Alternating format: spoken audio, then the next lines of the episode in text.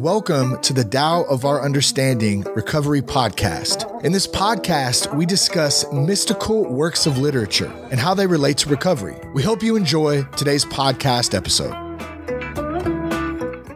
Hello, everyone. Buddy C, welcome to the Tao of Our Understanding Recovery Podcast.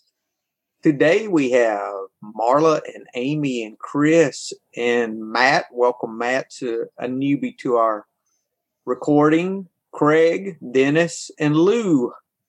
Thank you, guys. Glad y'all could be here today. Any comments? I know we're going to talk about Duke Hwan and the wheelwright is our story for today from Thomas Merton's interpretation of Chuang Tzu's book that we've been going through. This is pages 82 and 83 from the book. Um, Marla, do you have this handy? Would you like to read for us? Duke Hwan and the Wheelwright. The world values books and thinks that in so doing it is valuing Tao. But books contain words only, and yet there's something else which gives value to the books not the words only, nor the thought in the words, but something else within the thought, swinging it in a certain direction that words cannot apprehend. But it is the words themselves that the world values when it commits them to books. And though the world values them, these words are worthless as long as that which gives them value is not held in honor. That which man apprehends by observation is only outward form and color, name, and noise. And he thinks that this will put him in possession of Tao. Form and color, name and sound do not reach to reality. That is why, quote, he who knows does not say, he who says does not know, unquote. How then is the world going to know Tao through words? Duke Hwan of Qi, first in his dynasty, sat under his canopy reading his philosophy. And Pin, the wheelwright, was out in the yard making a wheel. Pin laid aside hammer and chisel, climbed the steps, and said to Duke Hwan, May I ask you, Lord, what is this you are reading? The Duke said, The experts, the authorities. And Pin asked, Alive or dead? Dead a long time. Then, said the wheelwright, you are reading only the dirt they left behind. Then the Duke replied, What do you know about it? You're only a wheelwright. You had better give me a good explanation, or else you must die. The wheelwright said, Let us look at the affair from my point of view. When I make wheels, if I go easy, they fall apart. If I'm too rough, they do not fit. And if I'm neither too easy nor too violent, they come out right. the work is what I want it to be. You cannot put this into words. You just have to know how it is. I cannot even tell my own son exactly how it is done. And my own son cannot learn it from me. So here I am, 70 years old, still making wheels. The men of old took all they really knew with them to the grave. And so, Lord, what you are reading there is only the dirt they left behind them. Thanks, Marla. Comments? Chris, you have something? You know, I'm still puzzled by it. it. It just sort of turns everything upside down, I think, in a way. Um, and I, okay, to start off, I, I really like the um, swinging it in a certain direction that words cannot uh, apprehend. Thinking in terms of words apprehending a concept here. Um, like the words are um, like the concepts there and the words can't attract it like like it's separate from the words you can't apprehend it like you can't catch it. You can't catch it, and yeah, right. Huh. And it's the words themselves that the world values when it commits them to books. It's interesting. We've got, I think, two dynamics here. We've got what the world values and what actually touches the Tao. right? That's Mhm. kind of the two thoughts here. That the world says it's the words, and that the words can't apprehend the real knowledge, The real value. yeah, the real value. Yeah. And um, it, it devalues to me the the value of books in a way. Agreed. Um, It right? was, it was a, a little confusing in that, you know, I, I read books and I can, you know, feel the emotion through the words. That's what I thought hmm was, was supposed to happen. No. Mhm. I, I I don't know if I've got the same thing. Um, I just recently started within the last year, maybe, um, really reading books. I know that sounds terrible, but I'm a numbers person. So I kind of got excited when I was looking at this. I was like, yes, because finally I got to a point in my life where my mind was open enough to possibly receive only part of what the author might be trying to portray in the collection of words that were on a piece of paper. Because I think there this this piece of paper because I printed it out. This piece of paper has just a bunch of words on it. But together, if we kind of think about the space in between the words or the thoughts in between the sentences or however you want to look at it, then that's where the meaning is. And it truly could be and should be maybe up for interpretation to whomever is reading the words. While at the same time, the author of whatever book we're talking about might have some other meaning.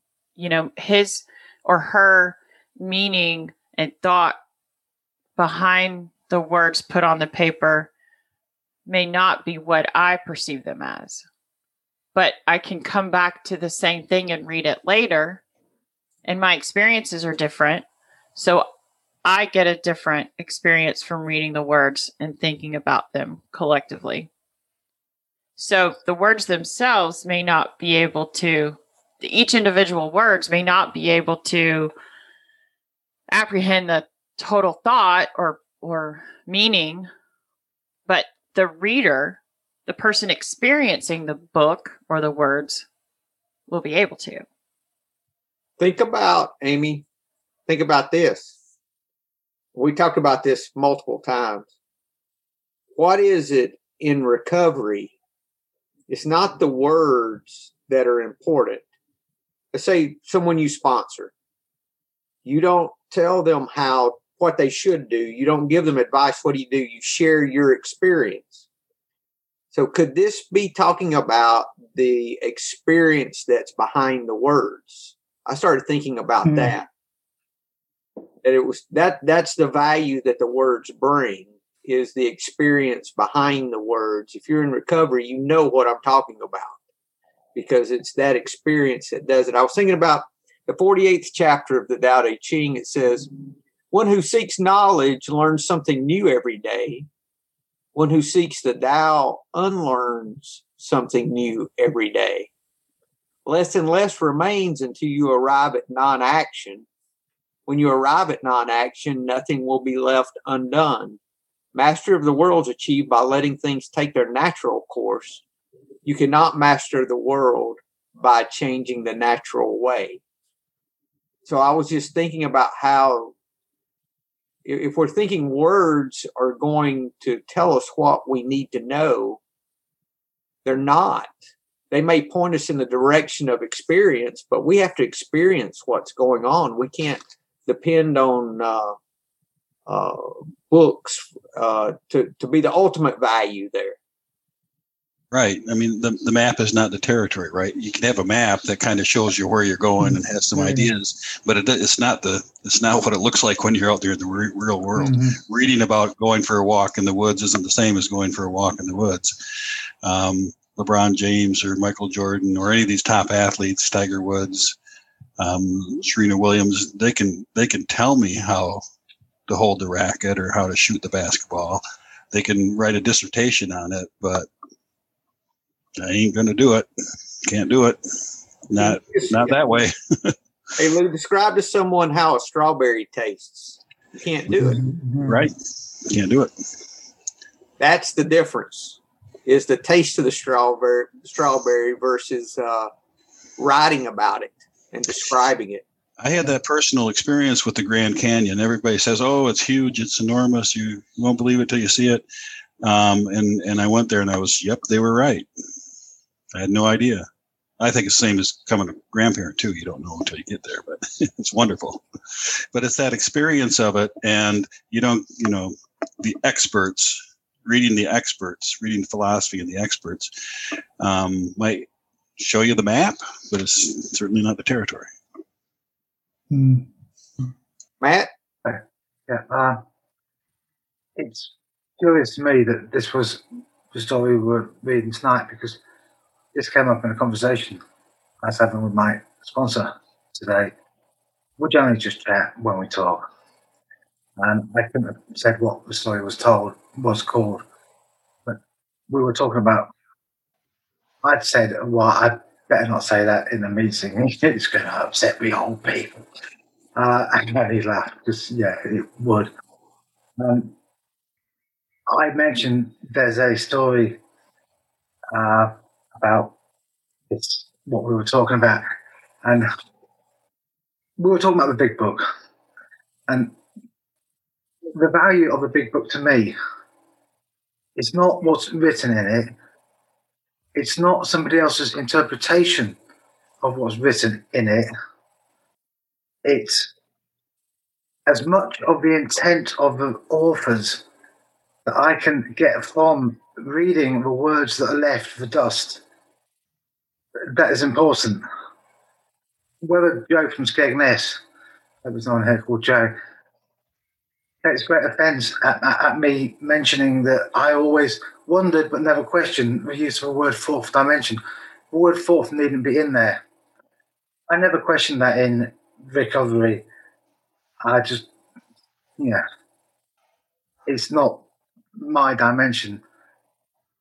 Uh, but it's the best that can be left from their message and other people's interpretation of that message.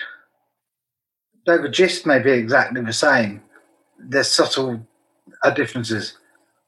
And that's what I take from this. Yeah. Thank you, Matt. Just like the stories out of the back of the big book, you know, when they wrote the big book, it was a uh, substitute for meetings. They didn't have meetings everywhere, and so many people wanted information about AA.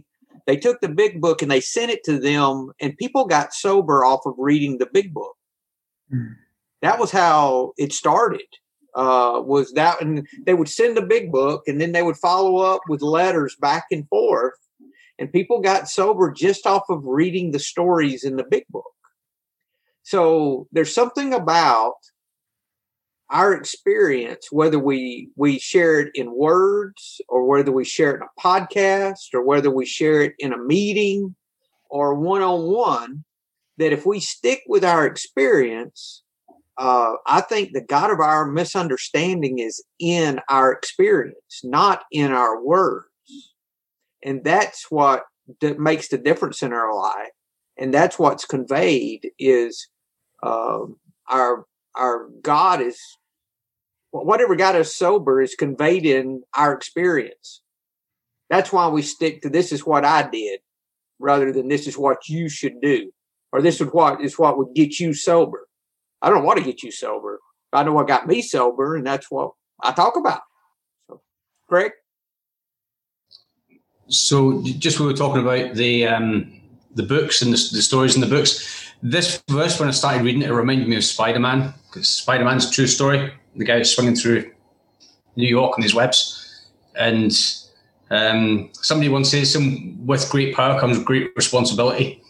I think it's the same with the books when we're reading the books, we're reading the books for knowledge. I think with great knowledge comes great responsibility as well.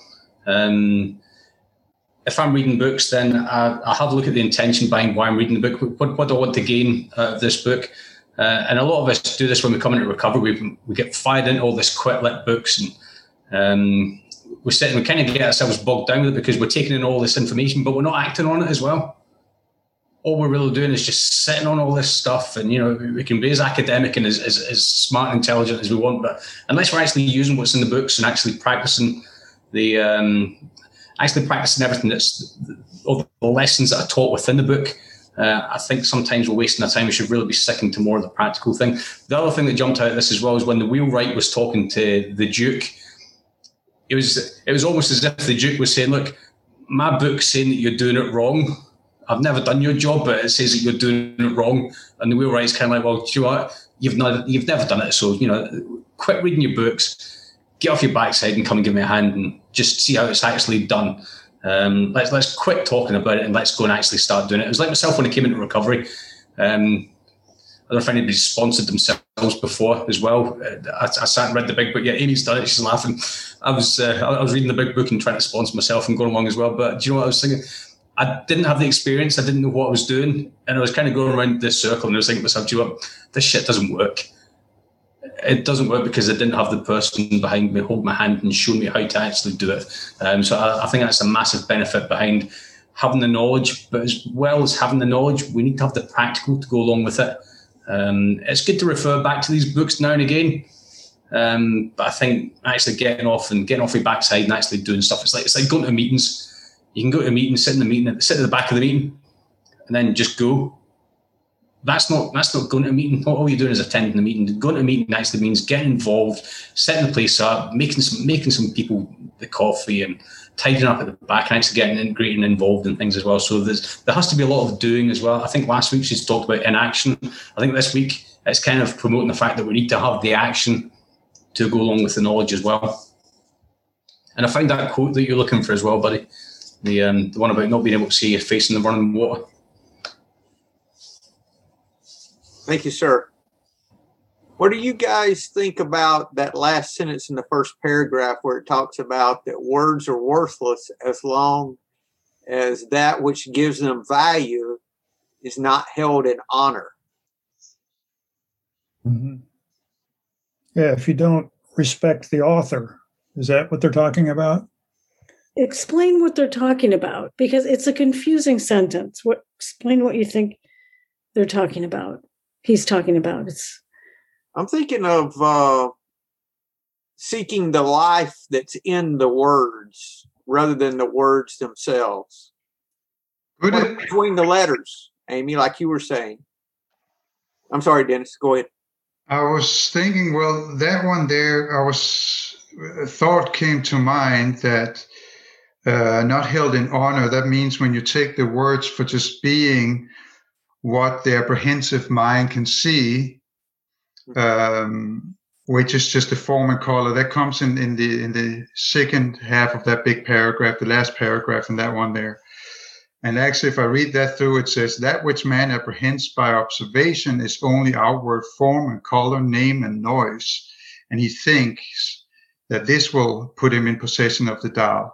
That means he stay in that materialistic world of, of our senses uh, form and color, name and sound do not reach reality. That is why he who knows does not say, he who says does not know. Uh, how then is the world going to know the Tao through the words? Um, what, do you, what, do you, think of that? Uh, thank you, Dennis. That's great. Uh, he who knows does not say, and who say he who says does not know. What what what do you how do you interpret that? You have some greater understanding on that sentence? Are you asking me? Yes. Oh my goodness! Don't do that. Um, see, that's that's the thing. I think if if you already know, you don't have to say that much. You just dwell with what is within. Right. And and and, and the whole paragraph, the bigger one here is, I mean, it seems to me, when you're trying to apprehend something, you're, you're giving it to the mind. You're not going into that innermost self that we're trying to reach through meditation and, and being aware um, and be awake all the time. then then you don't get this. But if the words are if the words are put together in the right in in the right way, that will open up a gateway for something. I mean, the big book is a great example. I mean, Bill W. He wrote How It Works overnight, and it just came fluently to him.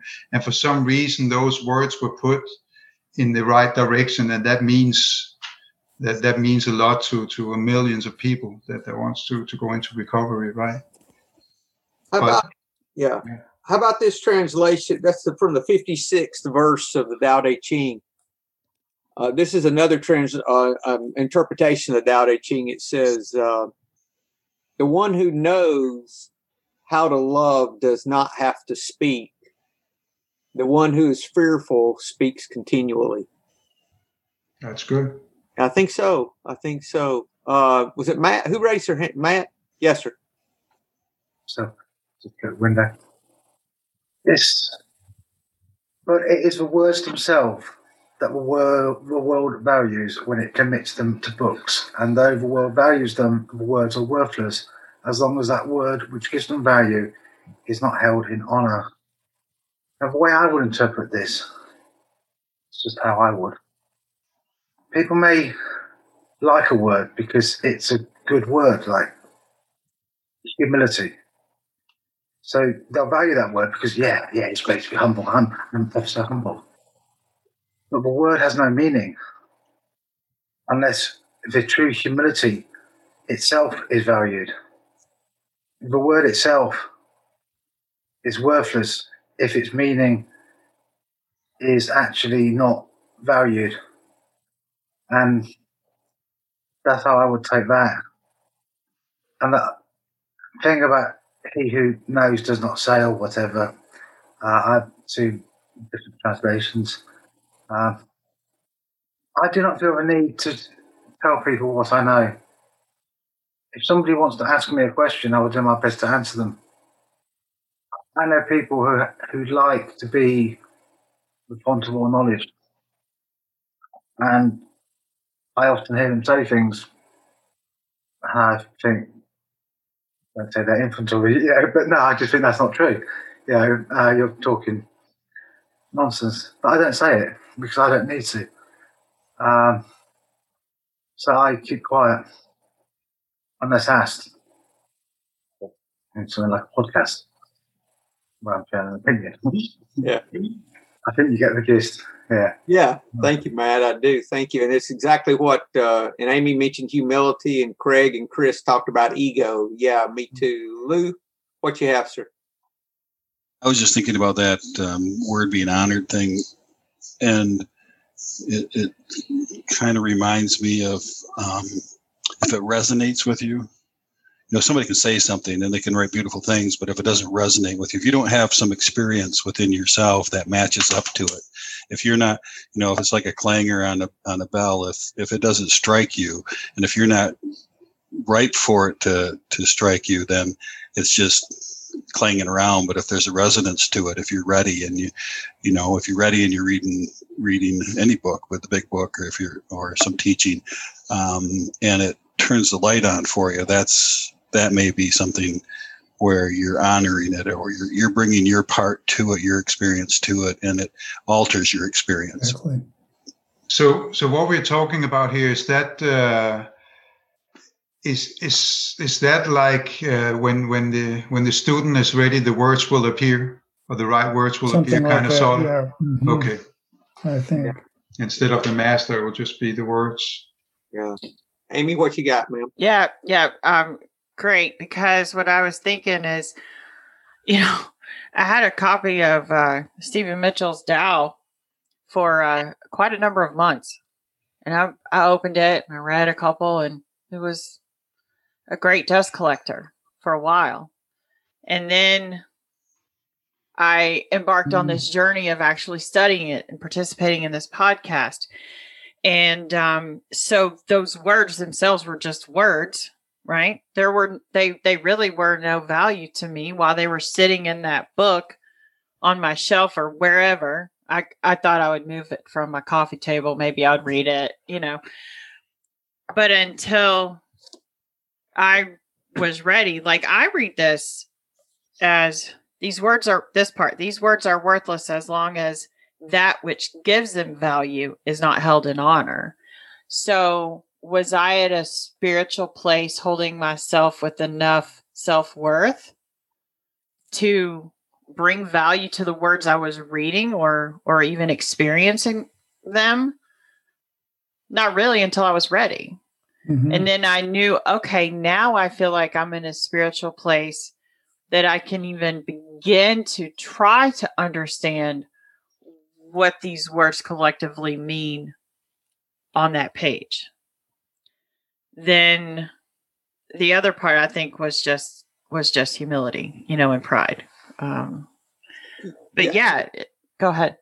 Think about this, Amy the thing I know for me, the thing that attracted me to study the Tao was not that I thought I understood it, but was the fact I did not understand it.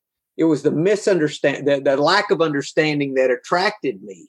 It wasn't an ego thing. It was like, you know, yeah. when I when I experienced that, you know, it's like I got to have more of this. I got to have more of this stuff I don't know.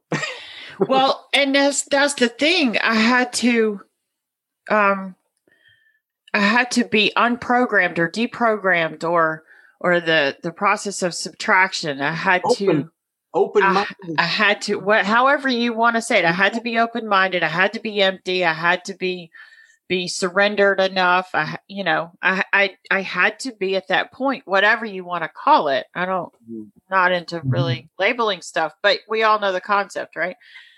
Um before I could appreciate it. And now those words have tons of value. And the value changes and grows and maybe one verse means this one day and and has more value than it did the last time I read it or you know so, yeah, that that's how I took that. That's good. Thank that's you. Any other comments? How about we talked about learning versus unlearning. It finally boiled down to near the end on page 83. You cannot put this into words you just have to know. So, how do we apply this? What's the practical? What's the practical application of this? The wheelwright told the Duke that you just have to do it. That was what I thought. Uh, I had a thought. Isn't it an action of just doing it? Is that what it means? Yeah, I think so. I I don't. I, I that's what I would think. And he said, without too much, what do you say, without too much force and without too little force? Or that's not exactly right, but something like that. If I am too rough, they do not fit. That's it. I was thinking about, I was, I was thinking about those three, the, that line when I was, um, I equated it to making, a, making an IKEA chair. It's like you can't make the screws too tight or else it's nothing's going to fit. You can't make it too loose or it's going to fall apart. It's got to be just right the way you learn that's by doing it. Though. By doing it, absolutely. Yeah. I'm building yeah. up this furniture all by myself. Lou, you want to comment on what you put in the chat? Oh, it was when you know what Amy was talking about. You know, that I don't know how many meetings I've been in. When you've been in been in a meeting with somebody that's been in it for thirty years, and they're reading something out of the out of the literature, and they say, oh, "I don't think I ever saw that before," and you know damn well they've read it hundreds of times or dozens and dozens of times, but it, it rang it rang the bell this one time. It was they were hmm. right for it, and uh, you know that it seems to me like that happens quite a bit to me where I might have the same experience. I, I can't think of what it was right now, but it was like a few days ago. I'm thinking like I'm 65 years old and I just thought of that now. What the heck? he, he who has ears to hear, let him hear, right? Right. Not that he just got ears, it's just that he couldn't hear it, right? That actually happened to me quite recently. A number of times I've read Dr. Paulo's story in the big book, and I had never until recently focused on a fourth petition, page 420. Um, and the important, the most important thing for me to remember is my serenity is inversely related or inversely proportional to my expectations. I'd read that. I'd read that several times, but I hadn't read it. If you know, I'm guessing that. But I read that recently, or a few months ago, and it hit it, it, it hit the spot. You know. Um, and as for that Wheelwright, I don't see how a book could let you know when the wheel was right. How would you put that into words? Whereas if you had practice, you've you've made wheels, they've fallen to bits. You've made wheels, they've been too tight. You feel it's an action, and you can't. I don't think I don't see how that could be put into words. How do you explain the correct tautness? Well, I I was just reading the line is the only dirt they left behind them. Um, that's a strong image. I mean, uh, so what is to me? What is the the question I have is why why such a strong image? What what is there something more significant about it? Greg. Yeah, I think what I think what Chris is getting at is the fact is it's just dust that they've left you. It's just it's just some dirt that they've left you. I thought about this as well. I thought that's a bit it's kind of a bit strong, is it not? They've left you instructions, but I think wheelwright's talking about is the fact that his dad showed him how to be a, a wheelwright. He actually physically showed him rather than just leaving him the instructions. Um, it's, it's, it's kind of like that that the hand the it's, it's, in the old days before before my time people used to do the same work as their dad, and their dad would kind of like apprentice them and, and show them how to do the jobs. And those skills and those trades would be handed down through generations. Whereas this one here, it's kind of almost as if it's, it's, like it's like Marla's IKEA instructions that somebody finds in the drawers after about fifty years, yeah. and they, are kind of like, what, what, does that mean? Um, they've not had that experience. They've not had the they've not had the hand me down and the, the actual apprenticeship or the the, the trade to follow to, to actually show them how it's physically done. That is it. So, so the wheel guy there, he, he's learning through experience of something that's been passed down. Now, this story has been passed down too, right? But they were, then it's just dirt in the sand because it, it seems outdated because it's not kept up. It's just, I guess, when you don't honor the words. I don't know if that's it. But I do find it ironic because aren't we sitting here trying to apprehend uh, the dirt in the sand of this reading right here. Isn't that kind of the unless unless it has un, unless we're honoring the words. Otherwise, I see it kind of ironic that that we are. Mm-hmm. I got to hand it to him too because it was it got the Duke's uh, attention when he said that. Mm-hmm. That's just dirt. What do you mean? what do you know about it? And he'll be killed if uh, he just he yeah. gave yeah. opinion. Yeah, that was a good line. He he honored his he honored what he was doing. He put his life on the line for it. I was thinking about what you were talking about, Chris, about the the dirt, the words being the dirt. If if all we think the value is is in what's written, then that would be the dirt.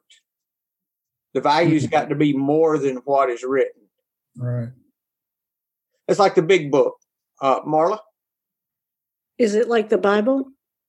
Yeah, like any book of value.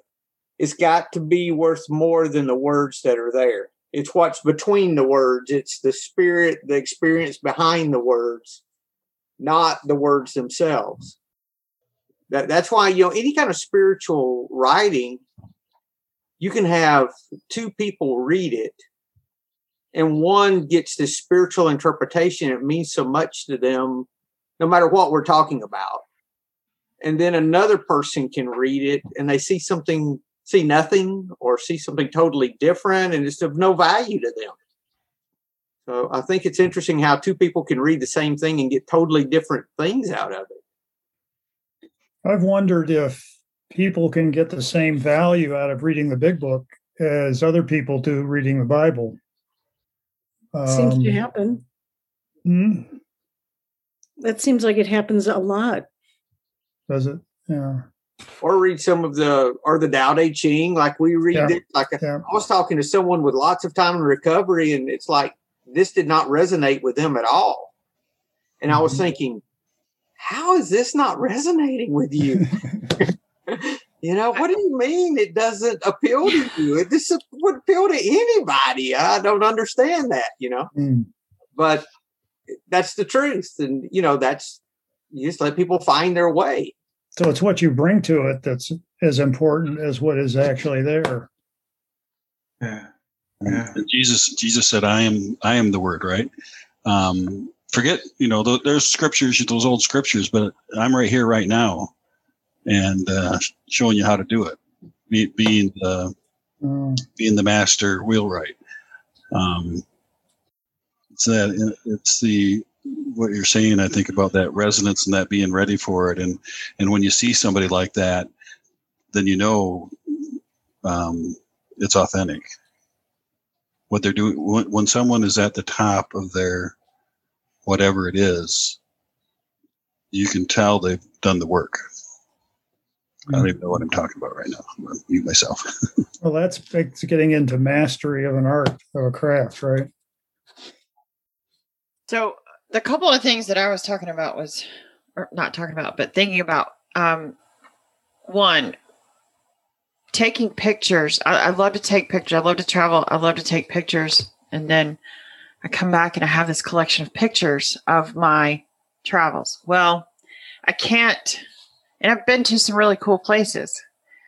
What I can't bring back are the feelings, the smells, the sensations, the the ambiance, whatever, you know, um, of what being in that holy place or sacred place. I can't bring that back. Yes, I can bring pictures and say, "Oh, this was beautiful," and "Oh, I felt this," and and I can I can tell you what I felt and what I heard and what I smelled, but it's not the same. The other thing is um, I was I was laughing when we first read this and started talking about this about the you know him not being able I cannot even tell my own son exactly how it's done. My mama, bless her heart, has tried to teach me how to make biscuits. Showing me what to do. First of all, ask someone from the south how what their recipe is for chicken pot pie or chicken and dumplings. Or it's just this and that, and I don't know. It's just some of this because it's just done. So she's tried to teach me how to make biscuits since I was a little girl. And if she was right there with me making the biscuits, they were just beautiful, fluffy, yummy biscuits. But the second I try to make those biscuits away from being right there with my mom, they are not wonderful, fluffy, yummy biscuits. They're some, I don't even know if they're a version of them, but it's it's just what I thought. It, it's just a good example of I can't tell you how to do this. I can just do this and you can just do this. Now, if I were to go in the kitchen and practice making biscuits over and over and over and over, as many biscuits as my mom has made, then they probably would ultimately get to be fluffy, yummy biscuits.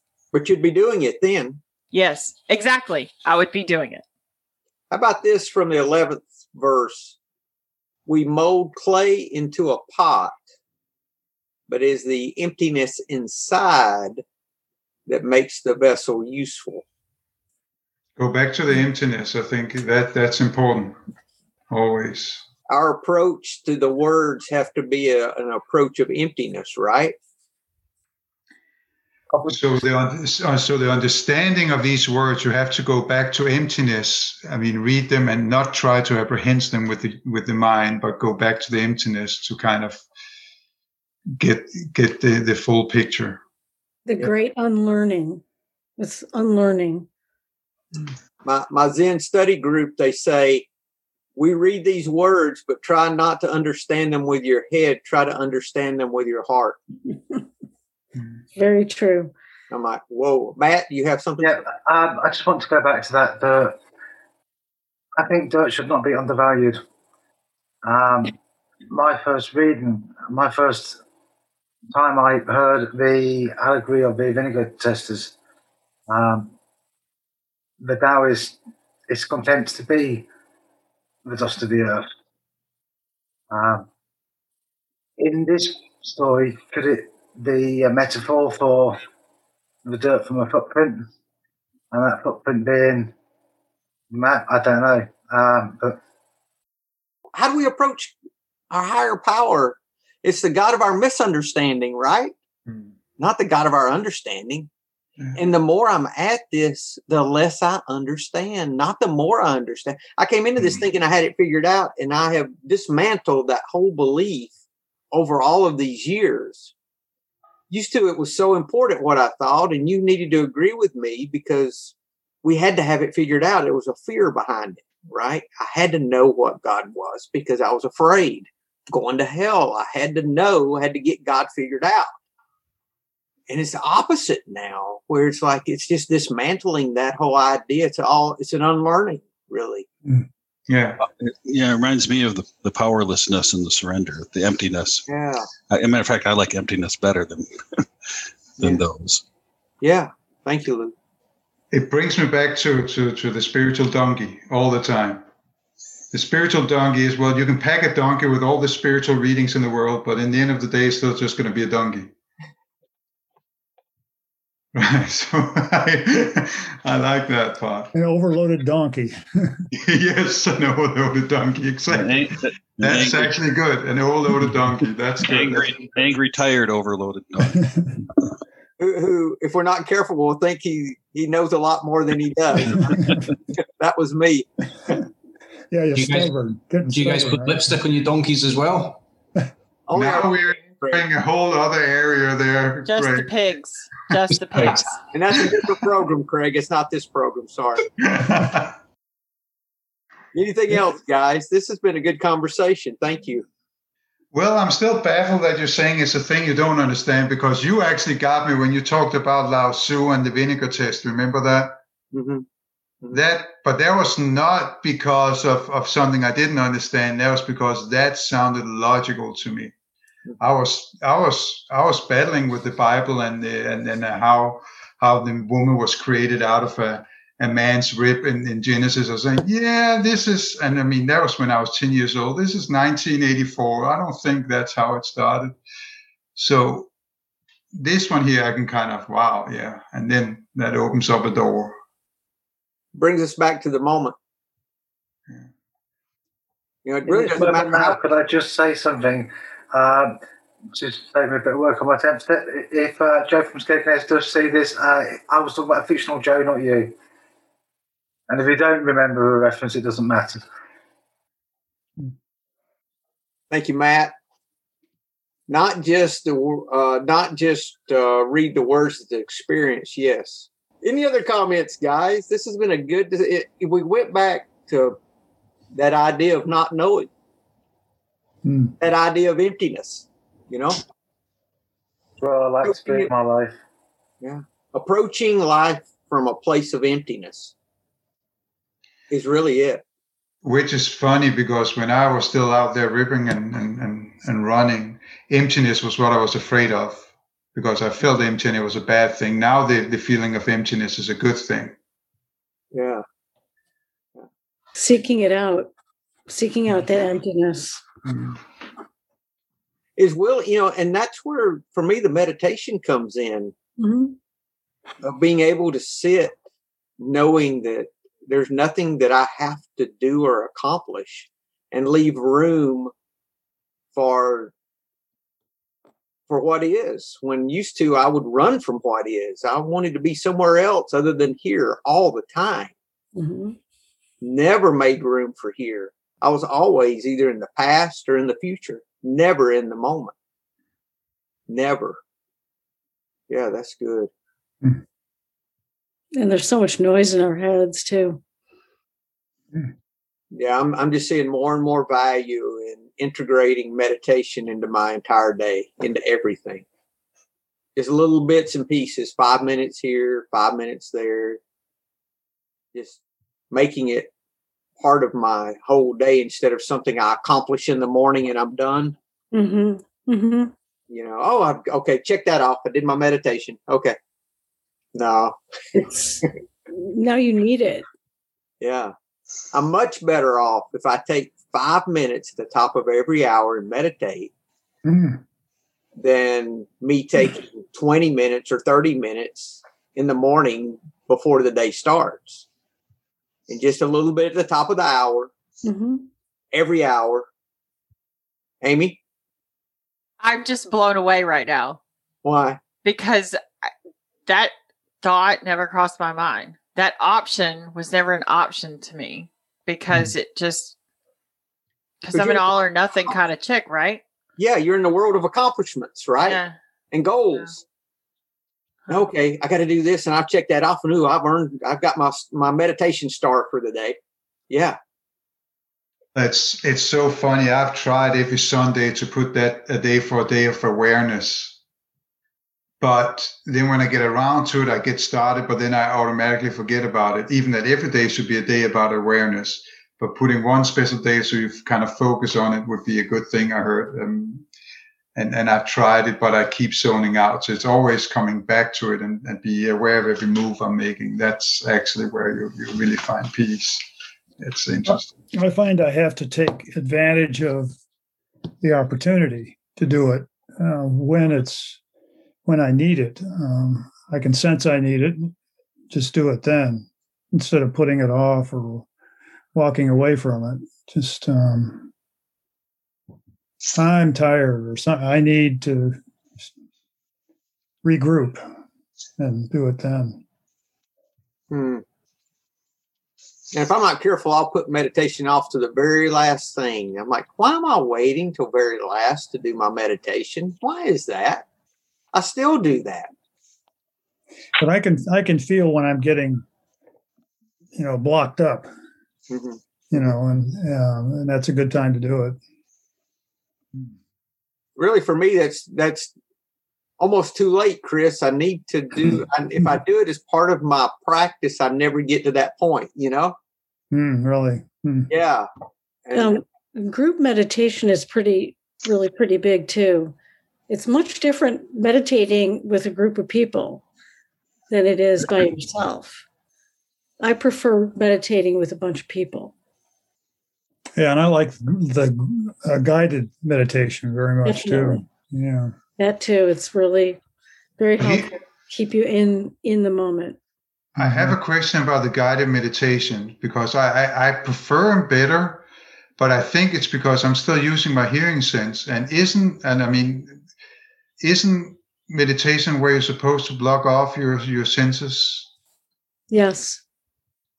Yeah, but we're so, I'm, we're so I'm more comfortable with it because it, it can calm me down easier or faster than just sitting still. How long can you actually focus on your breath? Maybe a minute and a half, two minutes.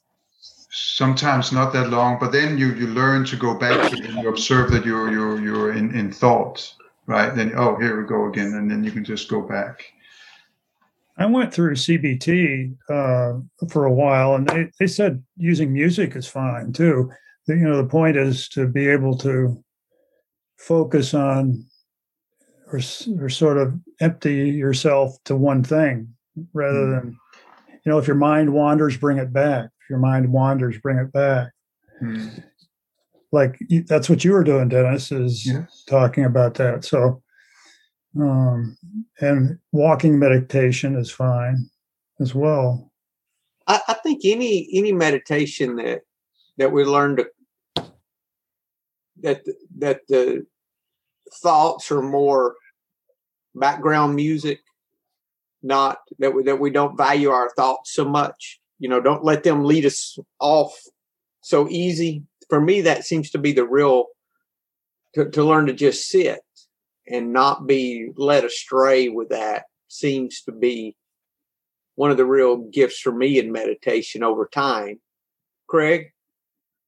So if you're doing a guided meditation, just what you were saying there, buddy, but your your thoughts wandering off, right? If you're leading the guided meditation, are you meditating as well because you're thinking these thoughts? You're, you're I, I kind of thought that when Dennis was when Dennis was doing it earlier on, and I was I was kind of in that zone, and then Dennis would talk, and then I think with Dennis, and then Dennis is like, "Don't think about your thoughts." And the thought that kept coming back to me was, "Is Dennis doing this as well? Is Dennis? It's not so much as he doing it, but is Dennis getting the full benefit of the, the, the meditation at the same time as guiding it? Because math, I, I struggle to sit down for two minutes without thinking a, a, silly thought at the best of times. But if I'm trying to do something like that, then the first thing I'm going to do is just stick to that thought, and that's it. It's away with me. So, Dennis, did you benefit from, or did you fully benefit from the meditation, or were you kind of like? Not not the same way as as if if somebody guided me, but I get the meditation part of it, and then it comes naturally the ne- next thing to do because I, I I wrote it down first because I wanted it to be about the breath, keep it simple and and also if you can learn to observe your thoughts instead of sometimes we get confused with thinking we are our thoughts right and, yeah. and and that's kind of the big thing if, if i'm not my thoughts who who am i buddy used to tell me hey dennis it's not a problem for you to clear your higher mind from thoughts you, you got it in my head uh, during that was your your voice to be honest uh, hey uh, i'm too i'm too bacon headed any uh, Parks and Recreation fans? Anybody watch that series? They, they sent the guy that was kind of the uh, to to a meditation thing, and he was rebelling and didn't want to do anything. He says, "I sat there during the entire meditation." Did not listen to anything, did not have a single thought the whole time. Is there anything else before we close? Good conversation today. Thank you. Thank, Thank you. you. Thank you. I really enjoyed it. Thank you very much. and then we'll we'll take it from here. Uh, one thing I my takeaway from this would be when I approach something I'm reading, to open my heart to it and say, you know, I don't have this figured out. I'm open to whatever's here that I'm not seeing, and just see what happens. That's how I try to approach all of the the stuff I read, and I'm amazed at the things that come out at times. I don't talk to you guys, then have a great week, and we'll see you next week. Hello, this is Buddy C. I wanted to make you aware of several recovery related resources that I've posted in the episode description. These resources include a list of recovery podcasts, a free sober meditation app, daily recovery email, shared Google recovery calendars. Hope you put some of these resources to use and have a great week. Thank you for listening to the Tao of Our Understanding Recovery Podcast. If you enjoyed this episode, please share it with your friends in recovery.